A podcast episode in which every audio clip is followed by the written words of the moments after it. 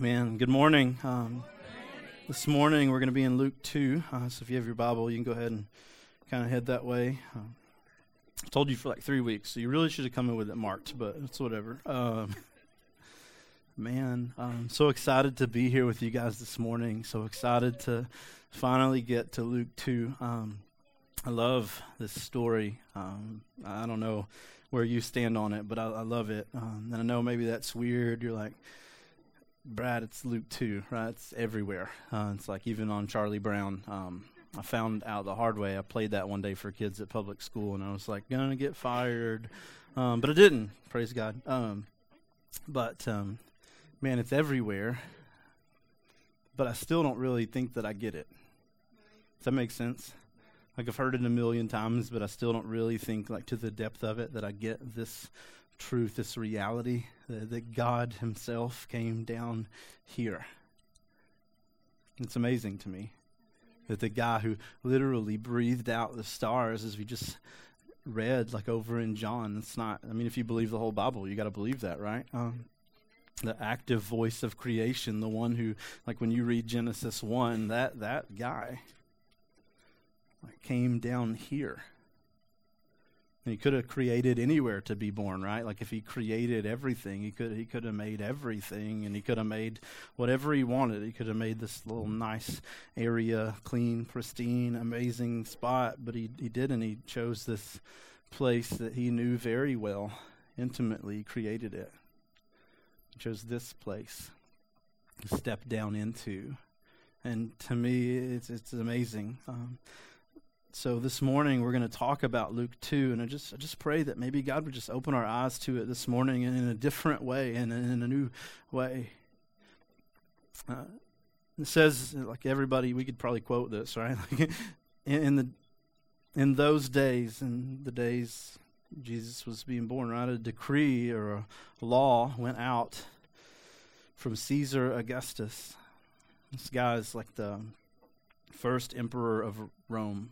The Roman Empire. Rome was a republic before that, and he kind of come in and he became the first emperor of Rome. He ruled from like twenty-seven B C, I think, to like fourteen A D, so pretty good little span there. You're like, oh, how does that matter? Um, because this is a real story, right? Like it's not some fairy tale or some made up thing. It's not like, I can't think of any fairy tales right now, but it's not any of those. It's like Mother Goose. I don't know if that's a thing. I think it is. It's there somewhere. It's not like that, right? These are real characters with real dates. You can look up on a real calendar, and, and these events really happen, and God's not afraid for you to fact check that. Like he's never been proven wrong. I don't know if you realize that. We've been here for with this book for thousands of years now, and nobody's ever been able to be like, no, nope, it's wrong. So I don't know what your trust issue is, but... right, like I don't know that you should have one at that point in time. And he puts this guy in here, and he says somewhere between twenty-seven B C and fourteen A D, this guy named Caesar Augustus, who was the first emperor of Rome, he, he made a law, and the law was that the whole empire, the whole Roman Empire, it's a big, massive machine, should be registered. Got to take a census. They still do that here today because you got to know, like, if you're going to tax people, how many people you got to tax. This is a good idea if you're an emperor who's in charge of roads and police forces and firefighters. And you're like, Rome didn't have that. Yes, it did. Look it up. Um, he was in charge of all that stuff, and you got to pay all these people, and you got to do all this construction. So he needed tax money. So the good thing for an emperor to do is to register people so you know how much money you're supposed to get. So he, he did that. He didn't know he was part of the plan of God. He just did it. It says in two, the first registration, there's probably a bunch, took place while Quirinius was governing Syria. Quirinius, um, some dude, right? Who cares? Um, it says he was governing Syria. That's the area we talked about last week, right? This area of Jerusalem. You're like, well, why is Quirinius doing it? Because last week it was King Herod, and that was after the birth. Let me just cut to the chase on that. Governing is not a word that means he was the governor. It means he was in charge of something. Right? Anything. Very not specific word. And the thing that he was probably in charge of since he was part of the story is the census, because the story's about the census. Quirinius was governing or watching over, in charge of the census. There's no discrepancy there. There's no thing there, right?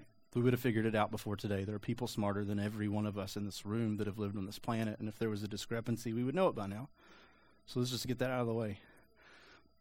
Quirinius was in charge of the census that Caesar Augustus had set in place. Again, part of the plan of God, doesn't even know it. It says in three, so everyone went to be registered. That's a good idea because the emperor said so, and you don't want to be a lawbreaker. And it says each went to his own town. Now, this is not the town you live in, but the town your family is from. And it says in four, here's Joseph, right? Remember that guy? He also went up from the town of Nazareth in Galilee, and this little small insignificant town in the northern region of Israel. He went up from that town, or actually geographically down from that town, um, to Judea, or to a city um, of David, which is called Bethlehem. He left the northern area and he went to the southern area to another insignificant little town, but this town happens to be the town that King David grew up in because Joseph was a direct descendant of King David. This is because he was, look at that, of the house and the family line of David. It says in five, he went to be registered along with Mary, remember her, who was engaged to him and was pregnant. They went on a journey, the journey that was like a eighty to ninety mile journey, actually, from Nazareth to Bethlehem. That's a big journey, by the way, for a pregnant lady. I've never been a pregnant lady, but I know that it's kind of difficult to get around sometimes when you are one. And, and this is the journey that they went on, ninety miles. No planes, no trains, no buses, no cars, no camels. They were poor. Uh, walking ninety miles. Not already a fun journey in the life of Jesus, right? Already great difficulty and trouble and struggle right here in the story of Jesus. Jesus' story was filled with struggle, by the way. He didn't get a pass because he was God. It says that they went to be registered. It says, while they were there, while they got to Bethlehem, the time came for her to give birth. Uh-oh. You left my doctor in Nazareth, right? Like, here we are in Bethlehem, ninety miles away from where I'm supposed to be, and it's time to give birth. It's already an issue. And it says in seven, then she gave birth to her firstborn son. I love how the Bible just simplified all that labor, right? Like, I've seen it on T V. It doesn't look fun, and now we got like a half of a verse on that. It's like Jesus just kind of popped out. I'm pretty sure it's not the truth. Um But it says, then she gave birth to her firstborn son, and she wrapped him snugly in cloth and laid him in a feeding trough because there was no room for them in the inn. Do you hear that? Isn't that horrible? Here's Jesus, who's the Son of God, the Messiah, the chosen one, the anointed one, the one who they've been talking about since Genesis three, who had plenty of time to prepare, right? God had plenty of time to make a plan. And here's the plan, that we would leave Nazareth and walk ninety miles to a town that we're not from, and we would give birth to a son, not in an inn, because there was no room, but in a place with a feeding trough. We can debate where that is. Um, stable is the nativity scene that we have. Probably not that.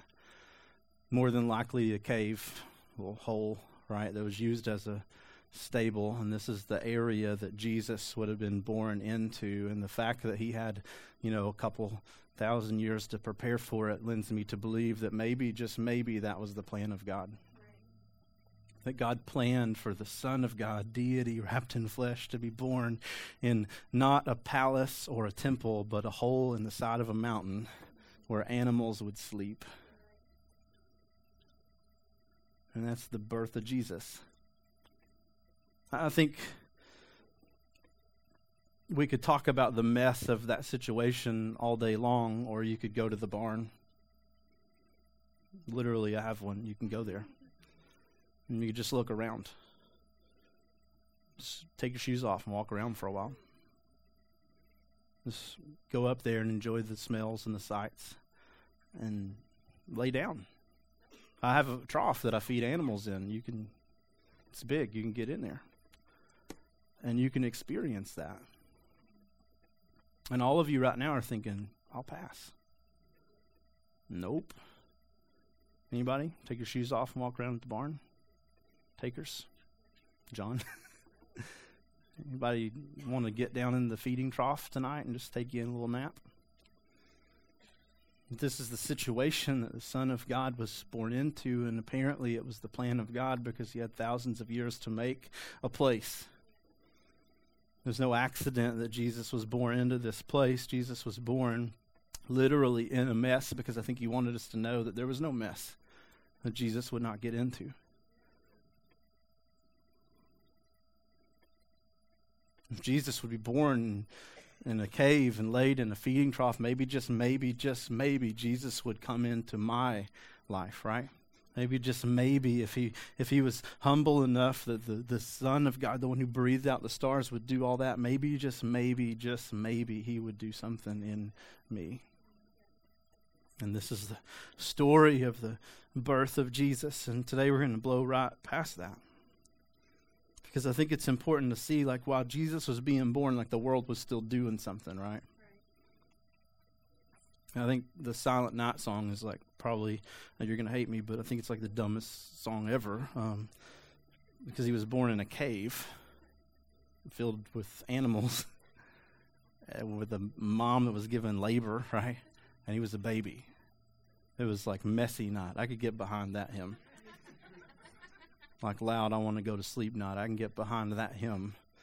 Like, this wasn't my plan. I can get behind that hymn. I don't know if I can get behind Silent Night, um, but Jesus didn't step into a silent night. He stepped into a filthy cave. While that was happening, um, it says in A, in the same region or the fields literally around Bethlehem, um, there were shepherds. Those are, if you don't know, sheep people. Um, they watch sheep. That's what they do. Um, thank you. Take notes.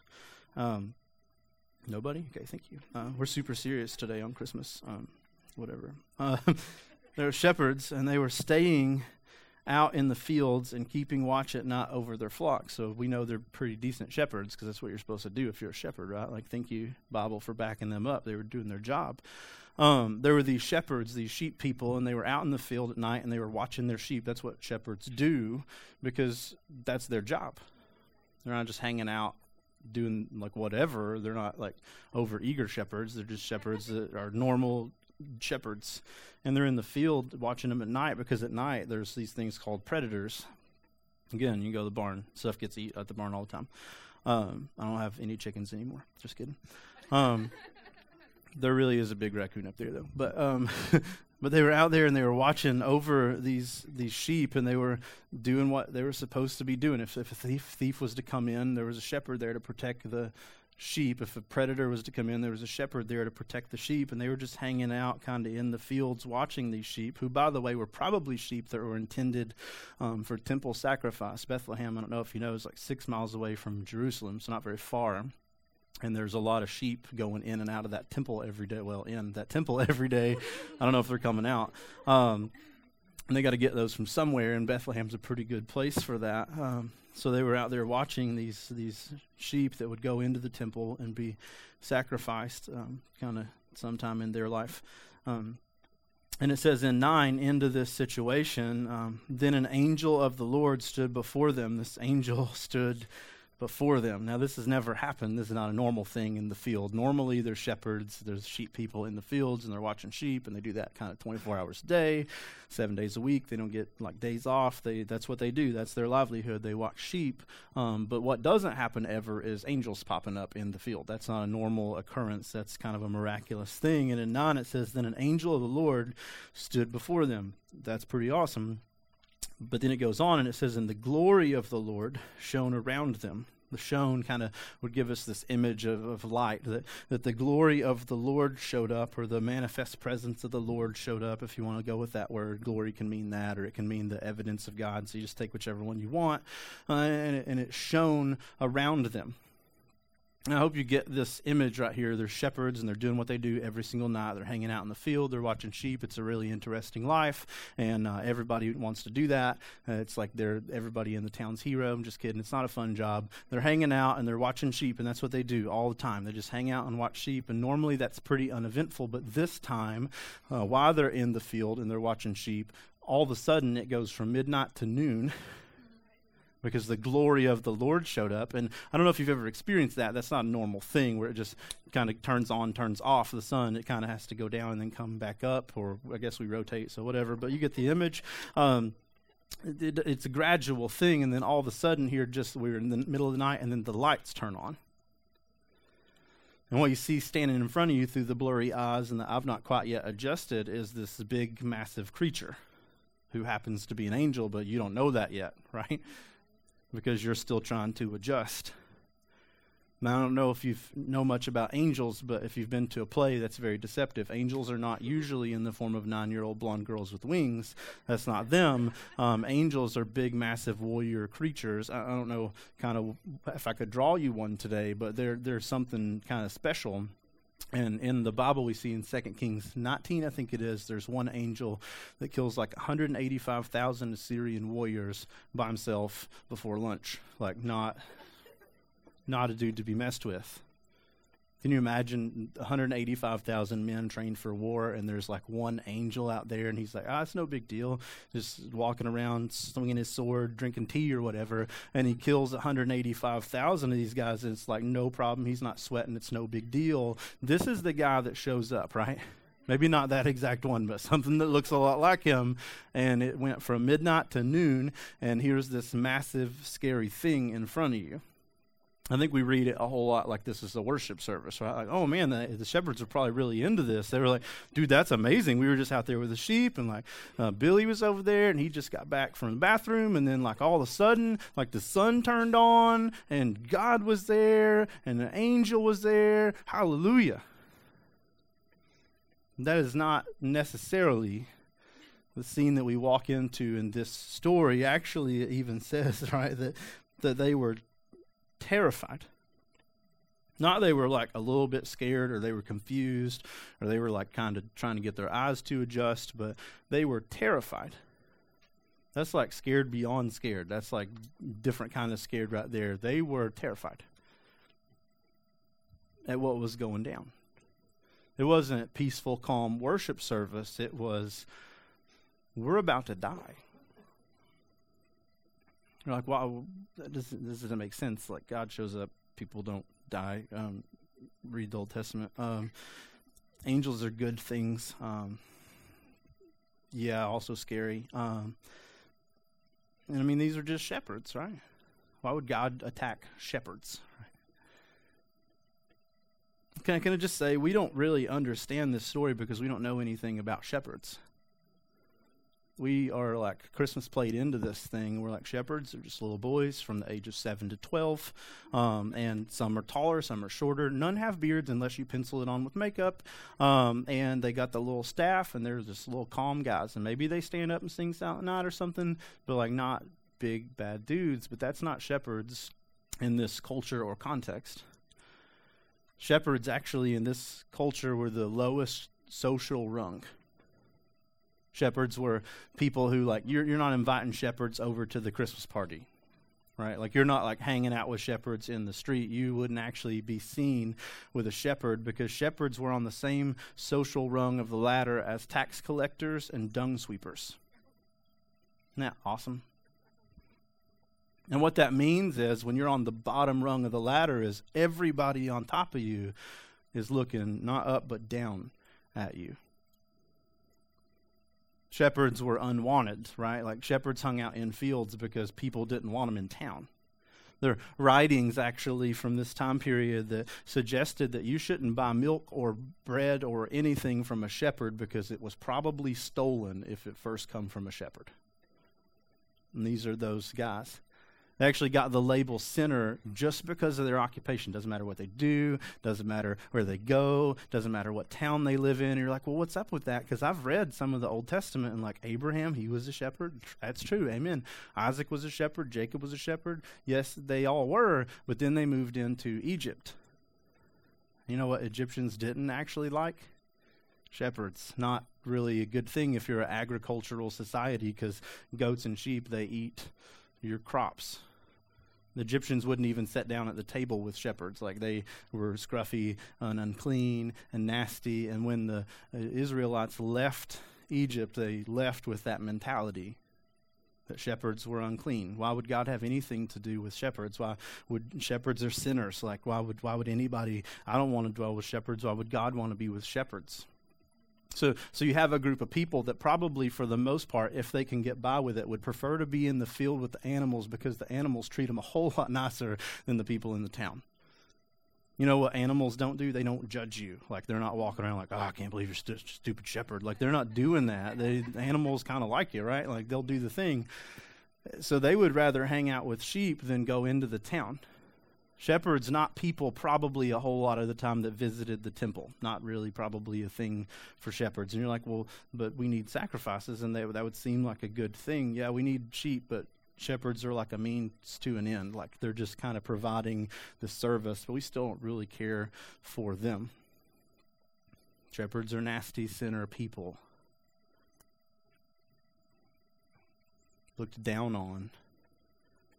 Probably told, God doesn't want you, right? You get called a sinner all the time. Do you think that God wants you? You think that, man, that just draws people to repentance, doesn't it? Sinner, sinner, sinner, sinner. Oh, let me run to the cross. That sounds great. Because what we hear when we get hear sinner all the time is, God doesn't want me. I can't come near God. God hates me, right? I mean, really? Is that not what it is? If I just text you every day, sinner, sinner, sinner, sinner, sinner. It's like my level of conversation with you. What do you think? Probably shouldn't go here. Right? And this is the world they live in. Sinners, unwanted. God doesn't need you. God doesn't want you. You can't come to him. Shepherds wouldn't go to the temple for repentance, because shepherds were sinner people, and they lived a lifestyle of sinner people, right? That's your occupation. You don't just get out of that. It's what you are.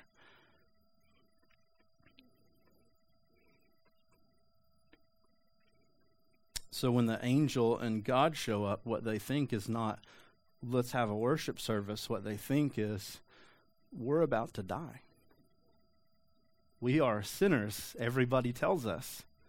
We are unclean, nobody wants us.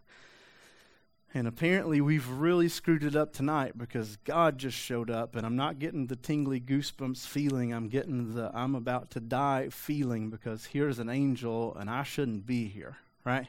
Kind of like Isaiah in chapter six. You ever read that? Woe is me, for I am a man of unclean lips. And what he means is, I'm about to die.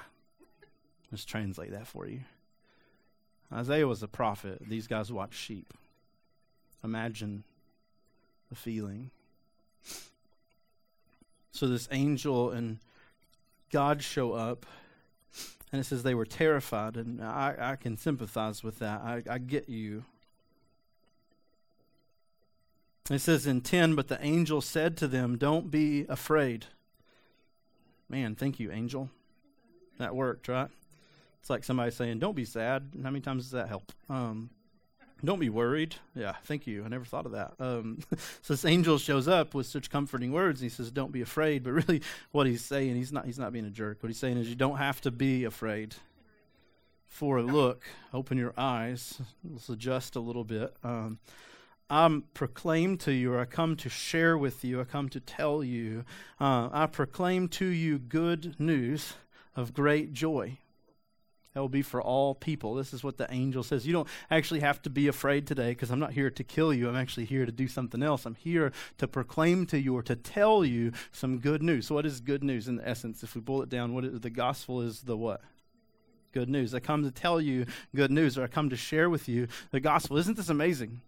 Here's Jesus being born in a cave, just like a little bit away from here. And then instead of showing up like in the middle of Jerusalem, this angel and the Spirit of God saying, hey, everybody, I just want to tell you there's a Savior six miles down the road. That apparently didn't happen, or we wouldn't have had the story of Matthew, right?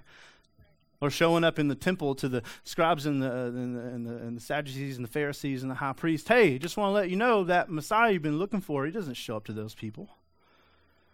He doesn't show up in Caesar Augustus' palace, does he? Hey, I just want you to know, Caesar, there's a, there's a, there's a Messiah here that's come to save the whole world. He doesn't waste time with any of that stuff, does he? Actually, like, it's almost like if God was like, who, who's, who's the worst people just near enough to walk to the cave? Who's like the, the people that like everybody would be just shocked that they were in the story of God? Who are those people? Can you just find like, I don't I don't want like a, a decently bad person. I, I want somebody that everybody's like, God would have nothing to do with that guy. God would come nowhere near those people. That the, the, the Jewish person reading this story would just jaw drop and like inhale the room. Like, that's the person I want. Who is it, angel man? And he was like, let's go find some shepherds. You couldn't have found anybody worse on the, lower down on the ladder than these people in the town. And the angels and God, they show up and he's like, hey, just good news. We're not here to kill you. Actually, we're here to tell you the best news ever. We're we're here to present to you before anybody else ever finds out that this good news. We want to share with you the gospel before anybody else ever hears it. Before it ever gets to the rich, we want to give it to the poor. Before it ever gets to the good, we want to give it to the bad. Before it ever gets to the religious, we want to give it to the to the counted out. Like, that's the people we come to first. So we are here today, don't be afraid, to proclaim to you this good news of great joy. Good news of great joy. Can, can you just hear that for a second? It's very insignificant maybe to the story, but it's very significant to the church. It's not good news of moderate joy, is it? Or good news of almost joy, is it? Anybody? It's not good news of a little bit apathetic about it, right? It's good news of the best story that we've ever heard in our lives, of the greatest joy. Not even just great joy, just the greatest joy. It is the best possible news on the planet. And every time you hear it, you should just freak out just a little bit, is what he's saying here. Not like, ah, yeah, you've heard that a million times, but this is the gospel. The fact that God came here to die for sinful people, it is still the best news, people, is what he's saying. It doesn't matter how long you've been sitting in the church. It doesn't matter how long you've been sitting in the chairs. It doesn't matter how good you think you are. This is still the best news, and it should still freak you out just a little bit that this even began to happen. I know you've heard it a million times. I know it's on Charlie Brown. I know all that stuff, but every time you hear it, like even on Charlie Brown, amen, right? Right? Like, this is still good news of great joy, not kind of joy or a little bit of joy or moderate joy. And he's like, if you don't have the joy, you probably don't have the news.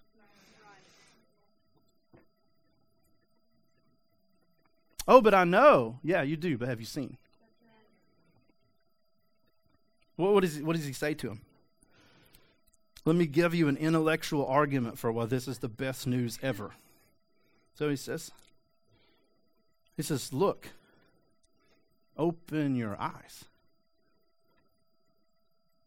Look, I'm about to tell you the greatest news, some good news, and it is great joy that will be for all the people. Not some of the people or the very undignified people. It'd be good news of great joy for all the people, whether you're a king or a priest or a pauper. It's good news of great joy, and it still should be that today.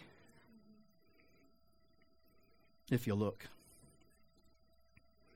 And it says, to, here's the news, right? Like, all that was just a build-up, hallelujah. We could clap at the build-up. Um, but but this is this is what he says. This is the news. Today, a Savior, a person who saves, right? A Savior who is Messiah. Maybe they're not religious people, but this word would have kind of rang a bell. Anointed one, chosen one, one that we've been talking about for all history, that all that everybody's been pushing toward, every prophet has has whispered about, like uh, the, the, the, even in Genesis three, as, as God was given the punishments, he gave this prophecy that there would be this person that would come and he would crush the head of the snake and his heel would be bruised. Like, ever since that moment, we've been talking about a Savior, that guy. The fulfillment of every page before this page, the fulfillment of every day before this day for thousands of years that we've been pushing for, that everybody has given up on, that everybody's like, oh, he's not coming back, except for Simeon, who we're going to read about one day. But like everybody else is like, I don't know, maybe that guy, a Savior, the Messiah, the chosen one who is the Lord. Let's not just make it about him being like a Savior. He's also like the King, right? You can't have one without the other. It says that the Messiah, a Savior who is the Messiah, the Lord. Oh, he was born today, but he was born for you.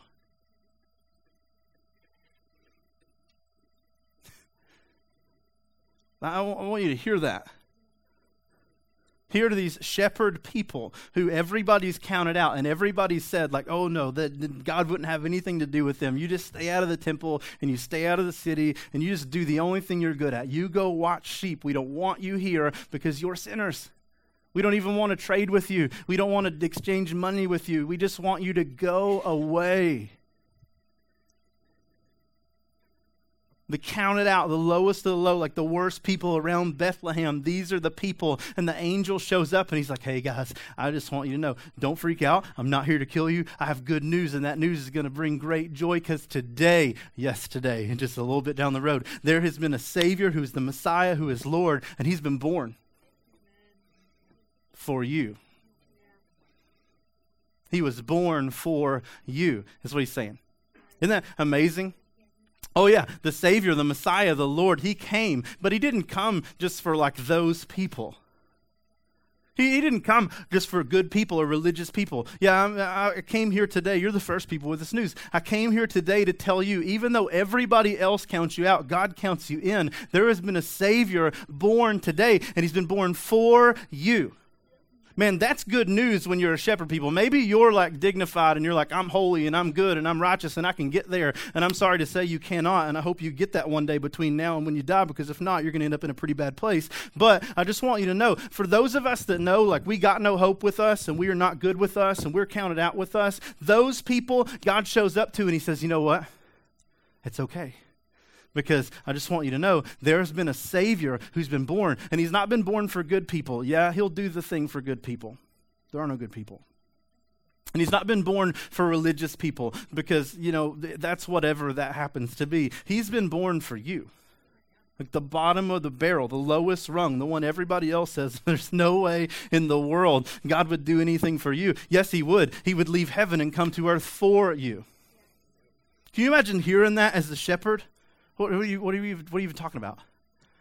What, what are you talking about? I have a Savior. He's been born for me. He's uh, me. They won't even let me in the temple. Like, what are you? What are you talking about? He's been born for me. The, I, I can come to him because he came to me, and, and your mind would be blown at that. Because that is good news of great joy. You know what's good news of mediocre joy? Mediocre joy. The Savior's been born. Okay. There's a Messiah. Okay. Savior's been born for your mom. Okay. Savior's been born for the church. Okay. Savior's been born for Joe. Uh, that's great. That's good news of mediocre joy, though, right? Like, I could be happy for you that you have a Savior, but I'll never be, like, overjoyed until I have a Savior. And God didn't come so that you could have a Savior, only he came that I could have a Savior. And that works for you, too. We can just turn that back around. But that's the part that gets me going, right? Oh, I love that God came and he died for the whole world. And I love that God came and he saved sinners. And I love that God came and, like, people can go to heaven. I love all that. That's great news. It's it's mediocre joy. But what I love and what overjoys me is that God came and he died for me. That I have a Savior, that I have a Messiah, I have a Lord, I have a way, that God will actually interact with me, that I can have a relationship with God. And these shepherds would hear that and they'd be like, what are you even talking about?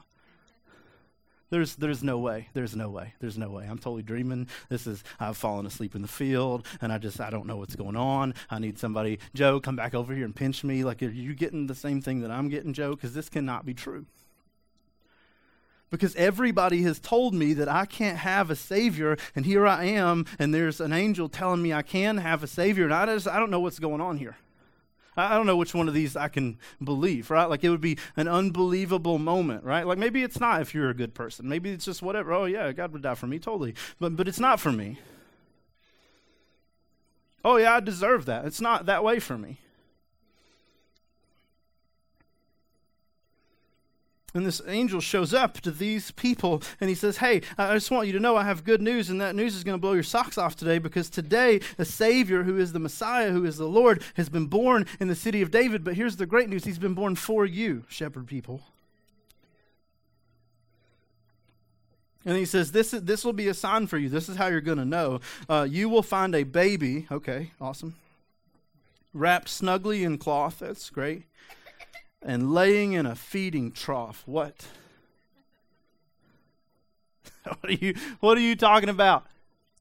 This this is the moment, if I was the shepherd, I would have just lost it in the story, right? Like, okay, that I was with you, I was hopeful, I knew that I, I could maybe have a savior because there's an angel here and the presence of God is here, and I'm, maybe I'm with all that. But then you come here and you tell me that there's a there's a savior who's been born as a baby. That makes sense, because if you're born, you're a baby, uh, and and he's wrapped in clothes. That's a pretty normal thing. Like, I get that. But then you're telling me he's in a feeding trough? There is no savior in a feeding trough. The, no. Right? Like, the Messiah, God had thousands of years to plan for this birth, and the best thing he could come up with is a feeding trough. I'm I'm asleep. This is not this is not reality. You, you know why? Because guess who puts their babies in feeding troughs? Shepherds, right? Like, that's That's ridiculous. Kings don't put babies in feeding troughs. God doesn't put babies in feeding troughs. Even, you know, bakers don't put babies in feeding troughs. It's disgusting.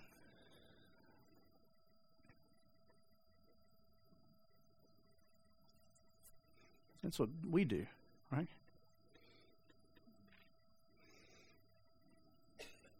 Talk about relatable.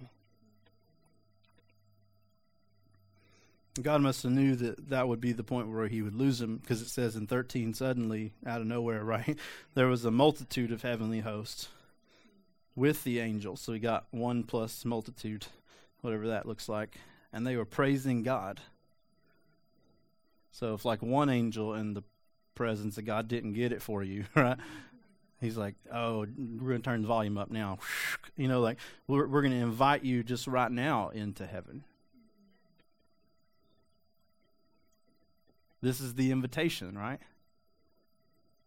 There's been a Savior who's been born for you, and he's in a feeding trough, and if you don't get it yet, um, we're inviting you into this. They might not let you in the temple, but we will let you in to heaven. They might not let you into church, but like, we will let you into heaven. They might not let you into society and people, and you may not ever be cool, and you may not ever smell good, but we will let you in to heaven. And suddenly it says, out of nowhere, there was this multitude of heavenly hosts with an angel, and they were praising God. Like, right? Like, this is what we would see today if we were around the throne, like a multitude praising God. And it says they were praising God, and they were saying something. They were singing this song, and it's an amazing song, actually. It's like, you know, top ten songs in the Bible for me. Um, and it says that here's the song. Glory to God in the highest heaven.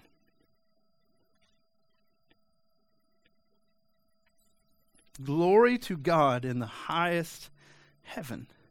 This is this is the song that they're singing, and you're like, oh, that's cool. I know glory's a church word. It's a worship word. We use it in songs. Hallelujah, whatever. But you, you don't get that, do you? Like I said earlier, glory is a word that actually has a meaning, like all other words do. Imagine that. Like, you can look it up. And the glory of God means a couple different things. One, it means the manifest presence of God.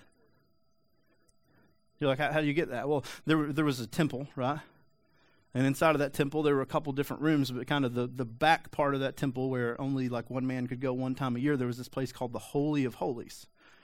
And inside of that room, that little box covered with a thick curtain, because you didn't want to even look in there, because if you looked in there, you might die. Like, you couldn't you couldn't go in there, but you couldn't even really look in there, because inside of that room, above that box, the Ark of the Covenant, dwelt the glory of God.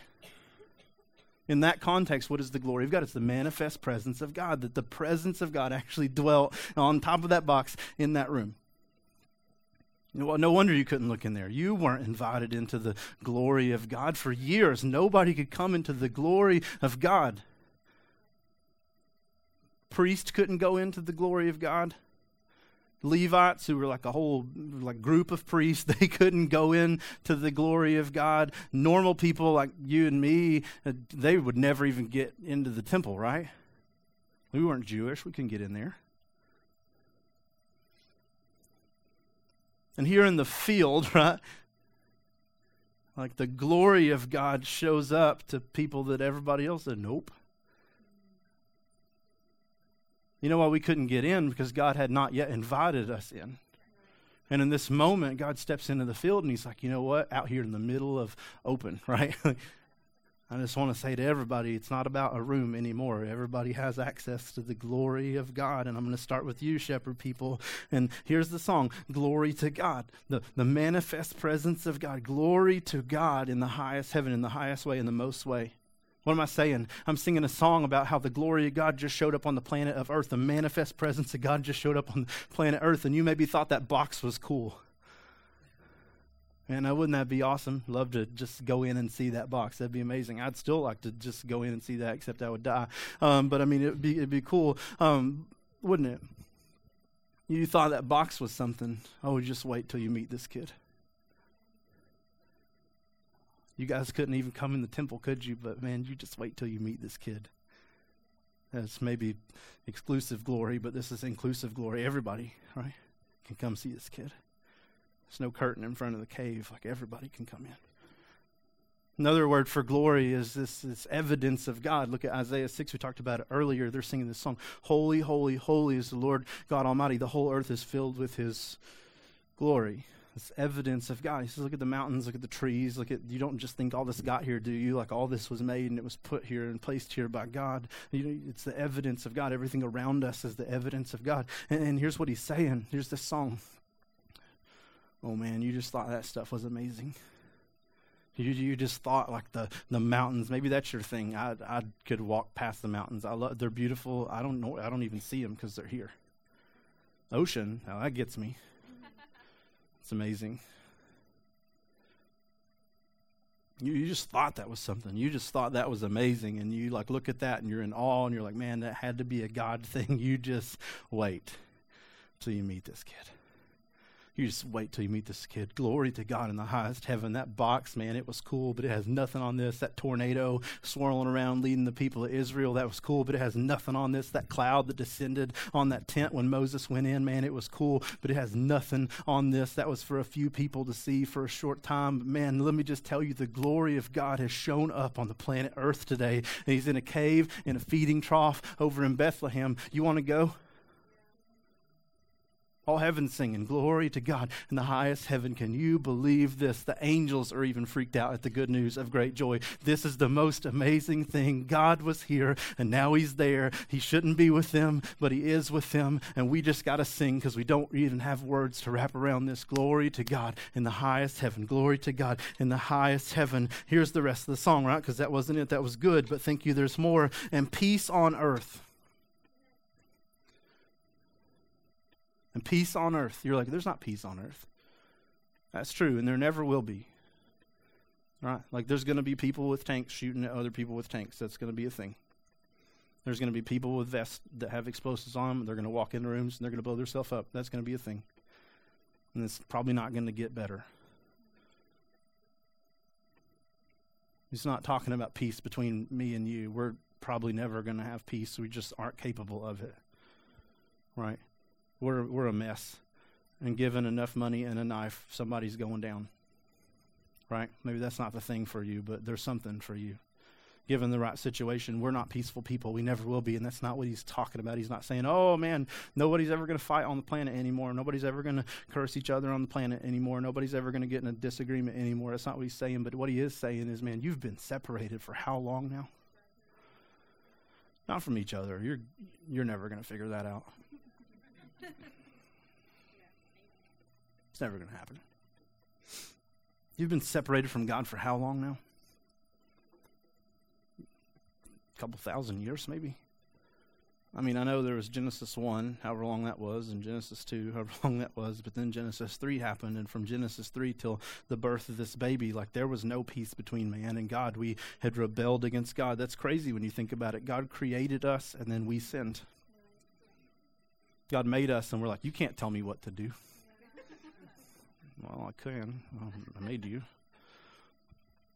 God gave us breath, and we used every breath to war against him. And you're like, well, I'm not that bad of a person. It's not about being a bad person, right? Like, God is the standard, and you are not him, so you are, in fact, a sinner, and you are waging war with your life against God. It doesn't matter what the side effect of that looks like. You, you get into the, oh, well, have you ever told a lie? We can get into that, but you know you're a sinner. I don't have to talk you into that. And if you don't know you're a sinner, you need to go get a shrink and some medication, because you are. You're not a good person. If you think you're a good person, your heart is lying to you, and you are headed towards hell. There is no peace between man and God that man asks for and or provides. We were separated from God because of our sin, and you validated that over and over and over and over and over again. And then God shows up to these people, these people that everybody's like, there is no way. He said, I just want you to know in the middle of the song today, there is peace on earth. And his name is Jesus. There is a way that man can have peace with God, and his name is Jesus. This little baby that you can walk right into today, we're about to give you the invitation to go in the cave. This baby that you can just climb down into the hole with today, this baby is going to take your hand one day, and he's going to unite it with the hand of God. Today, he's here, and he's crying in the chaos. I just want you to know, it's going to look like a mess, and it's going to look crazy. He's in a manger, for, for goodness sake. Like, that's where he is. Um, but one day, he's going to grow up, and he's going to die on a cross. I just want you to know I'm already singing the song and declaring it today. There's going to be peace on earth between man and God again. There's a way that you can come to him, and that way is Jesus. And here's the song, right? Glory to God in the highest. God is here, and he's bringing peace in his hand to people he favors. To anyone God wishes to give it to is really what it's saying. It says in fifteen, when the angels had left them and returned to heaven, the shepherds said to one another, what just happened? Oh, that's not in there. I think it leaves out the wonder in this moment. You're like, what do you mean? Well, if an angel popped up right here and the glory of God popped up right here, you wouldn't start talking immediately when the lights turn back off. You'd probably look over at Bill and be like,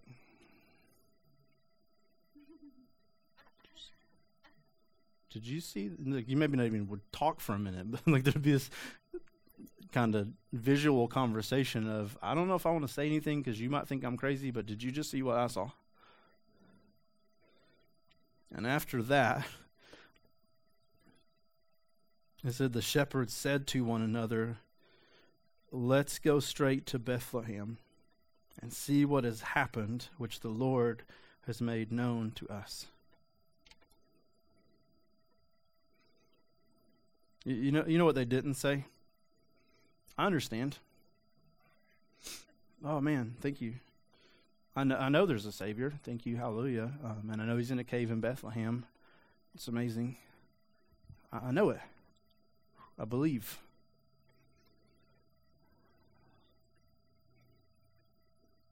It would have been kind of anticlimactic end to the story, wouldn't it?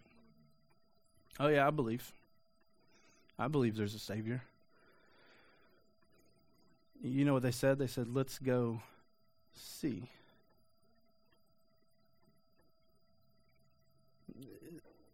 This is going to sound crazy maybe coming from me this morning, but belief is not really enough. Belief isn't really anything. You can believe whatever you want to. I could, I could make an argument and screw you up so bad you wouldn't have any idea what was going on. Um, and, and you could believe it, but it wouldn't do anything, would it? See, belief is always followed with action. And belief without action is not actually belief. It's just a thought process. Belief is always moving forward. Belief is, is, a, is a directional word. And and what these guys said was, man, that's the most amazing thing I've ever seen in my life, and I cannot believe that an angel showed up to me and that the presence of God showed up to me and they told me there's a Savior. But they didn't just leave it there, did they? Well, I believe I have a Savior. That's amazing. Thank you. I believe there's a Messiah. Well, it would take a lot of messed up to not. Um, what they said was, I, I want to go see. That's that's great news, and, and, and that's great joy, but I just want you to know, like, I have to see it myself. I, I have to see it myself. And it's the, it's the same truth today. You're like, why are you why are you saying that? We know that, Brad, because there's a lot of us that are stuck in that place of belief that we've never seen. Right? Like, oh, I believe that there's a Savior, and I believe He died for me, and I believe that like the, that I'm going to go be with Him, and that's great, but have you ever experienced the fact that there is a Savior? Have you ever experienced the fact that there is someone who will forgive you of your sins? And here's, here's what I mean. Are you living in guilt today? Then maybe you should go see. Are you, are you living in shame today? And then if you are, maybe, maybe you should go see. Because I can believe there's a Savior, but I will never be free from those things until I see that there is a Savior. Amen. Now, I believe that, that God loves me, but, but I've ever experienced love of God. I've ever felt that. Do I feel worthy today? Do I feel loved today? Do I feel like I'm enough today? And if I'm not, maybe I should just go see.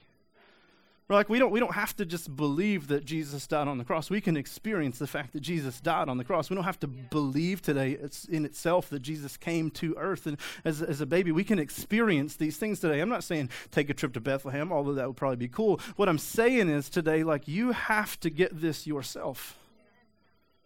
It's cool that there's stories from angels, and it's cool that, like, sometimes we, we're ushered into the presence of God, and it's cool that other people have stories. I, I love hearing stories about what God's doing in people's lives, but if God's not doing anything in my life, I'm not experiencing it, then belief is not really doing anything for me.